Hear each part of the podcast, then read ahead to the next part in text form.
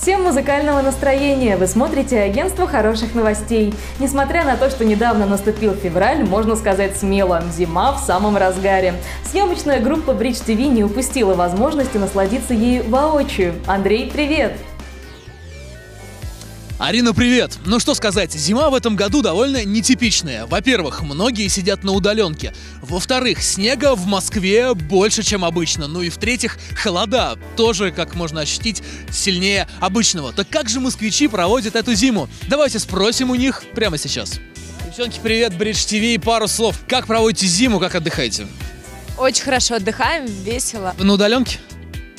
Нет, у меня просто работа такая, что на удаленке не поработаешь. Это какая такая?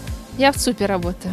В чем? Центр управления полетами. Чем удобнее удаленка вам вот в вашей профессии?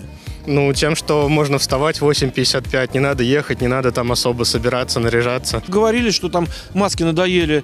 Да ничего, вроде все... А Вам видно, что надоели. Да, Кстати, вот что мы заметили. 2020 год принято считать неудачным, но когда спрашиваешь о нем людей, то получаешь противоположные ответы. У меня было повышение, то есть карьерный рост.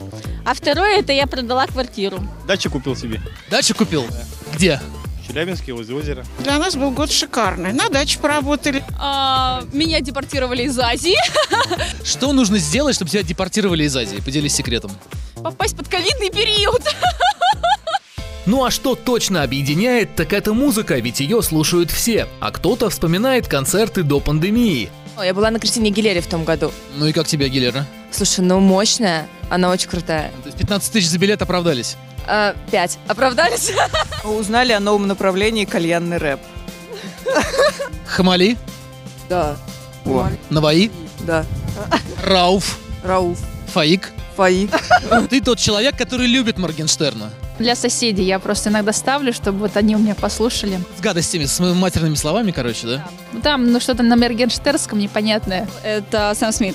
В какой-то момент мне прям легло это в настроение, в душу. А есть кто-то из молодых артистов, кого вы понимаете? Боже, мой, вот Полина Гагарина мне очень нравится. Я знаю вот э, «Ты мой кайф». Ну, Из, из молодежных, там, Моргенштерн, Мари Краймбрер, Зиверт. Я сейчас на китайском языке говорю, да? нет, нет, да, это точно. Пусть это будет Ольга Бузова. Сейчас молния просто в нас ударит с неба. Так, так нельзя в сую упоминать. Ну, Вам нравится она, да? Да, нравится. Я последнее время наблюдала, как она отдыхала на Мальдивах. Точно молния в нас ударит. Ну а если без шуток, то ослабление ограничений и возвращение концертов все же не могут не радовать. Что хочется сказать в итоге? Москва по-прежнему красива, люди на улицах улыбаются, и после этого начинаешь, а точнее продолжаешь верить в то, что все будет хорошо. Арина, тебе слово. Спасибо, Андрей. А вот следующая новость об одежде и совсем не зимней. Корейская музыка продолжает набирать обороты во главе с ее главными героями – группой BTS. Недавно костюмы из их клипа Dynamite, набравшего более 800 миллионов просмотров на YouTube, были выставлены на аукционе. Все семь нарядов продали за 162,5 тысячи долларов. Эта сумма в 8 раз превзошла ожидания. А вот число пользователей Facebook перевалило за 2,5 миллиарда человек. В честь 17-летия соцсети предлагаем вспомнить историю ее развития. Мы рассчитывали на аудиторию в 500 человек, а сейчас у нас 100 тысяч пользователей. Что будет дальше? Так говорил основатель соцсети Марк Цукерберг в начале пути. Все началось 4 февраля 2004 когда студент психологического факультета Марк Цукерберг взломал базу данных Гарвардского университета, чтобы создать сайт с фотографиями своих однокурсниц. Далее миллионные инвестиции, такие на тот момент новаторские опции, как лайк, и люди по всему миру начали добровольно предоставлять Фейсбуку свои данные. Из-за этого Цукерберга одни считают злодеем, но кто-то благодарен ему за его проект.